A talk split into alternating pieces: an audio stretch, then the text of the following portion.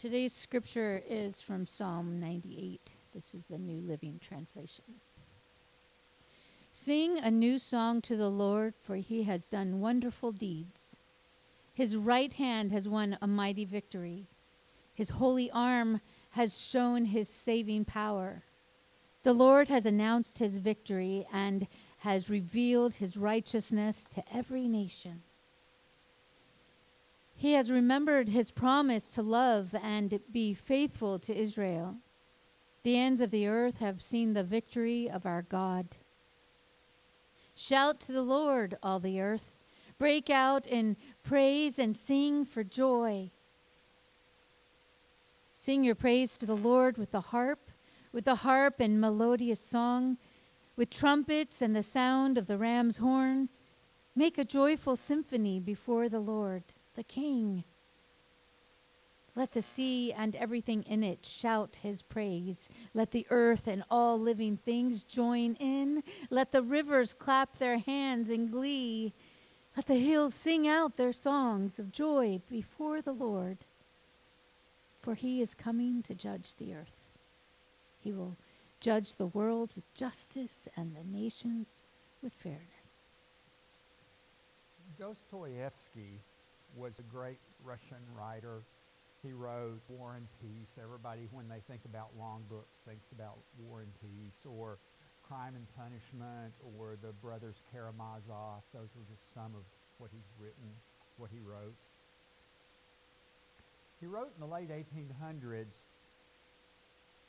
well, that was the time that he wrote, but he also said that uh, human beings are the ungrateful biped the ungrateful biped. That was his kind of his summary or his observation about human beings is that we are ungrateful people.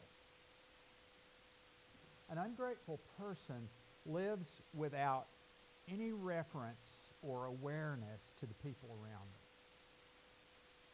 Now, that doesn't mean that they don't necessarily see them or they don't ever talk to them or anything like that. But by and large, their orientation is primarily self. Uh, and this person is, is lost in, in self, in thoughts and feelings and emotions and desires and intentions. That's their world. Give this person a gift, and they will say, Oh, I like this gift. This is just what I wanted. And there will be no connection to the context of that gift, who gave it to you, or what, what it meant to them as they gave it to you. I would call this awareness or non awareness orientation. Orientation. Uh, Boy Scouts, well, and other people I'm sure as well, did a thing called orienteering. And in an orienteering, they would give you a map and a compass and you were supposed to find your way to some point that this compass, that this uh, uh, map had marked on it. So when you orienteer, you, you, uh, you're very aware of your compass points. You're very aware of major things that you can look at to make sure that you're on course. Uh, one of the things that orienteers do is they will say, uh, I need to go in this direction, and so I'm going to look from here to here. Oh, there's a big tree there, or there is a mountain there, or there is a water tower there. And I'm going to make sure that I keep that water tower in between me and the direction I'm going. And it keeps, they're orienting themselves to the world around them. Sometimes orientation has to do is used in, in uh, uh, space exploration or uh, in flying an airplane. What is your orientation? They will say. Human beings have been trained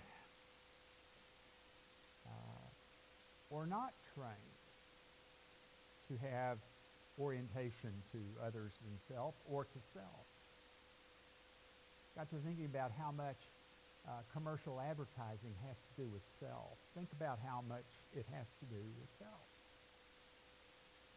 Uh, remember first L'Oreal commercial. I'm, I use L'Oreal because I'm worth it. Well, okay, so we understand marketing, but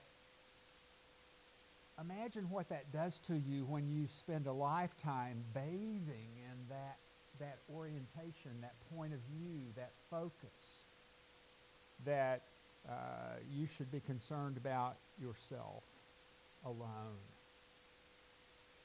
I think this, this comes to us in the uh, habits and rituals that are uh, part of our, our, our homes as we grow up, as our, our birth homes. Uh, my mother was really, really good about writing people thank you notes. Uh, if you if you got something from uh, from her, or if she got something rather from you, you could bet that there would be a, a thank you note in your mailbox from her. Uh, she would write notes to people just to tell them that she cared about them and, and she hoped they were getting well or congratulations on the new baby or whatever it was. And so there was this huge orientation outward that she modeled for us. Uh, we really kind of learn orientation in terms of, of reading other people. Um, I'm, I'm sometimes uh, totally amazed at what people miss. Uh, the tear on the cheek, the expression of the face, the perhaps horror or the repulsion or the happiness that the other person is feeling that we, we fail to pick up on. I think that's taught. I think what we do is we, we teach each other to pay attention to that because it's important communication. Um, Joel's story about the guy doing this I think it's a really, really important thing. That guy was paying attention to the frown on Joel's face. And, and he, was, he was paying attention to it, and he was paying attention to Joel, and he was saying, I'd really love to see you smile today. That's orientation. I think we learn this kind of orientation in, in teachings of various sorts that give us a vocabulary for relationships. They give us a vocabulary for relationships. Um, and so it causes me to think about how somebody may be feeling in light of X, Y, Z causes me to think about what impact my absence will have on the people that I care about. Uh, it teaches me to think about what I can do for other people that will be valuable to them. And so today I want, with that as background, to talk about thankfulness because next Thursday, we're going to be sitting around the table eating Thanksgiving turkey and hopefully giving thanks. Hopefully, day after day, not only on Thanksgiving, being thankful people. Uh, I, I love this, this psalm. Uh, verse 4 says, Shout to the Lord, all the earth break out in praise and sing for joy. Uh, this is to be the posture of, of the child of God. There's a great movie, uh, 1980s when it came out, called The Gods Must Be Crazy. If you haven't seen it, you should go rent it right now. It is a great movie. And um, I have to tell you a little bit about it, but I won't tell you too much.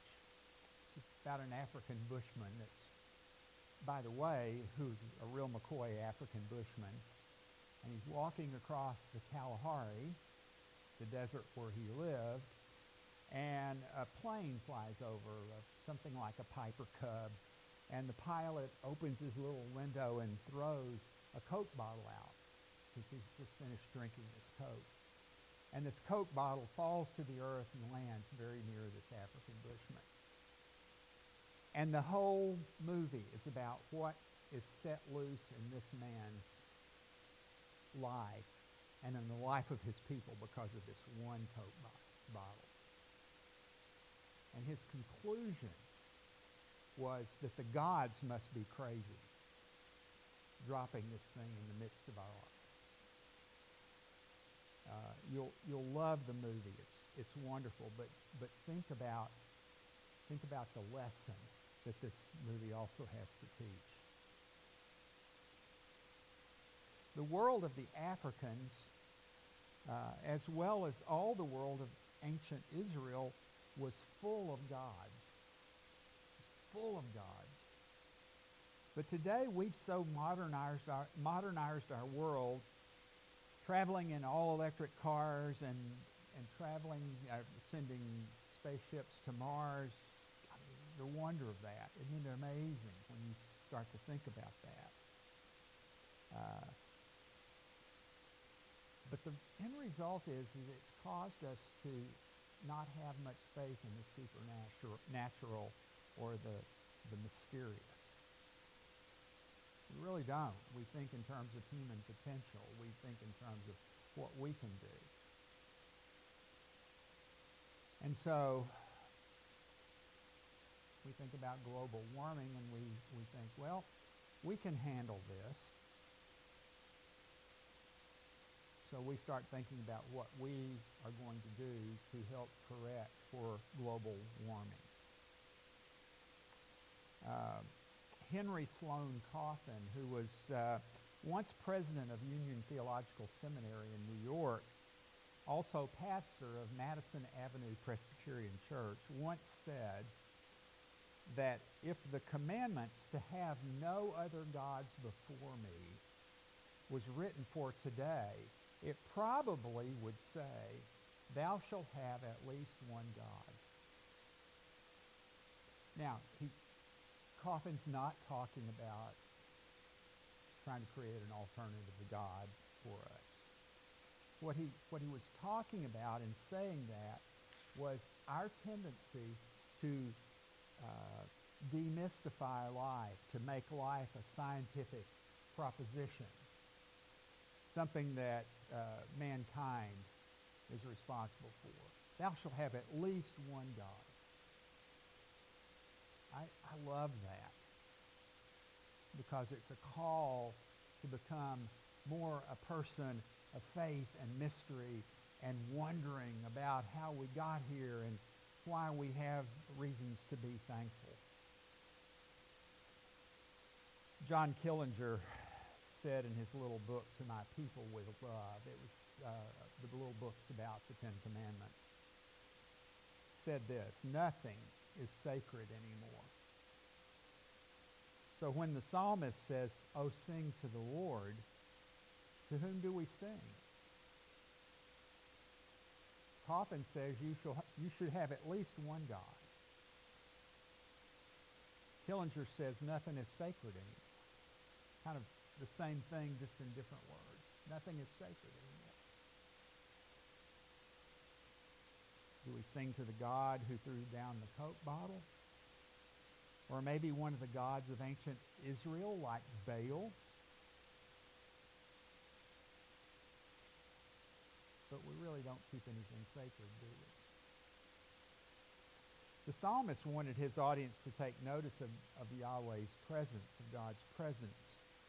Uh, what a different orientation he had to the pagan world in which he lived.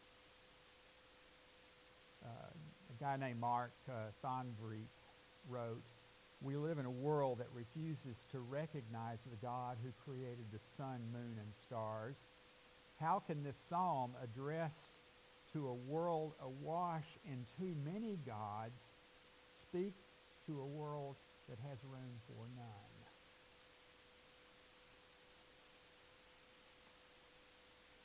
I think you have to have something to sing. I think uh, it, maybe it's part of our orientation is is becoming aware of all the things in this life that we have that we would not have without God. Just the wonder of human life, uh, the wonder of, of human potential and human creativity and all of that is an amazing thing. The wonder of human love. Where did that come from? We didn't learn that from a slime pit. That's divine. So the psalmist gives us a catalog. He says, singing about God's wonderful works. Sing about your wonderful works. God has been victorious against God's enemies. God has been steadfast and faithful to me. How has God worked in your life? How, how have you seen him through all of the ups and downs of life, all of the things that are confusing and dark and and all that, how, where have you seen God work? Where have, God, where have you seen God's light? Psalmist says, use every instrument you have to praise the Lord. Use it all. I, I think I grew up in a in an a cappella tradition. And I, I love a cappella music. There's nothing like the human voice. But I, I think it's kind of silly now at this point in my life. When I, when I think that, that we said in our tradition that there's nothing else, there's no other sound that is praiseworthy to God except the human voice. Not how I felt this morning, is it you? Psalmist says, use everything that you have to praise the Lord bang on a drum, rattle a tambourine, play a piano, praise the Lord. And the psalmist says, listen to the way that creation praises God. Sea, flood, hills. Bev and I have watched a couple of uh, documentaries about the creation and about animals, and, and we're just constantly amazed by what is available to us in this world. Uh, you know how much we love our little dog, and uh, we, we sit around and we laugh at the way that she communicates to us, and she does. She's really a bright dog. And sometimes you can just almost see her shaking her head, going, you dummies, would you please listen to me? Because there's something that she wants. I'm thinking about all the possible songs that would take up residence in our head right now.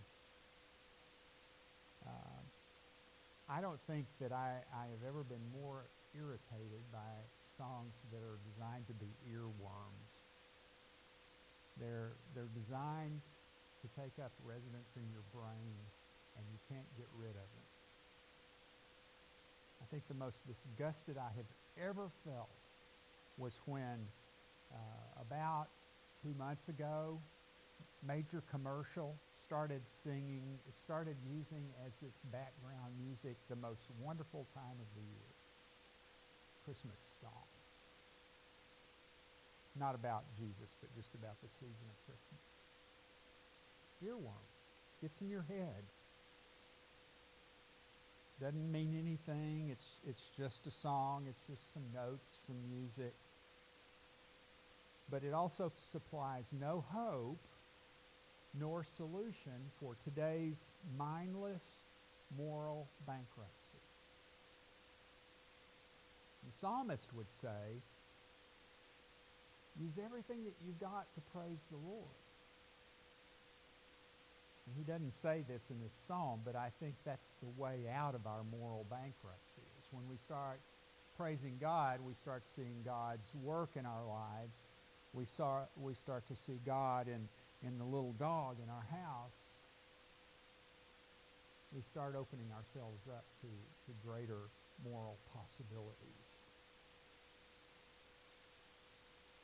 We began by talking about mankind as being the ungrateful biped. This is not to say I'm, I'm not bleak and, and dark about the human race. I think there are grateful people, but I would say that we do have um, we have a, a terrible outbreak, an epidemic of ungratefulness. If you're given a gift, you can either orient to how much you like it or how much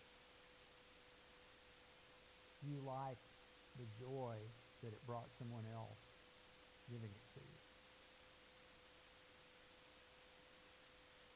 Remember that, that gift you bought somebody that you, you thought about and you put some time and energy into getting that gift? How it made you feel to be able to say, here? That's a change of orientation when you start thinking about uh, what the other person has done for you. Commercial world does not want you to think about that. Commercial world wants you to think about how much you like that gift. That's what they want. Uh, the same way the Psalter wants you to think about God, I think that the psalmist would also say that in order to be a grateful, praise-giving person, you have to do two things. The first is to dwell on the presence of God and how it gets communicated to us. And the second is to actually express it through singing, through praise to God, through the way that we talk about God and give attention to the things that God has done in our lives.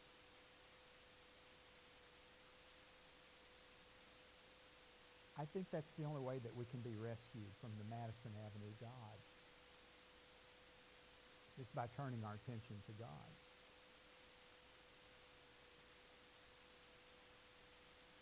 Guess one of my my greatest uh, my greatest frustrations is, is this thing that I see in humanity. Uh, you see it when you when you do something gracious for somebody in the public sphere, maybe you're going into a store and you stand, you, you take a little extra time to hold the door for them, and then they just blow by you and don't ever say to you anything to you, don't engage you, don't look at you, don't smile at you. To me, that's a symptom of, of what's going on in our world.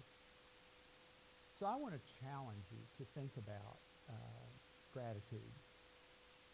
And uh, what gratitude does to, to change us, to, to make us turn outward rather than inward, to think about other people rather than ourselves primarily.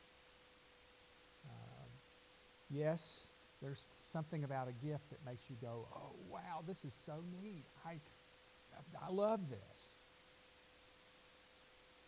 But there's also that part of the gift. The gift kind of has two sides to it. And the other part of it is that uh, it comes with emotions. It comes with intention. It comes with, with goodwill.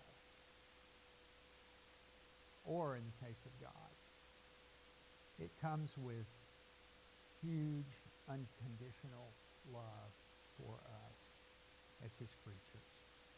Let's pray. Creator God, you have made this world, our little solar system, our galaxy so vast that it alone defines, defies comprehension, let alone all the other millions and billions of galaxies who are our neighbors. May our orientation always be toward you and not ourselves. In Jesus' name we pray. Amen.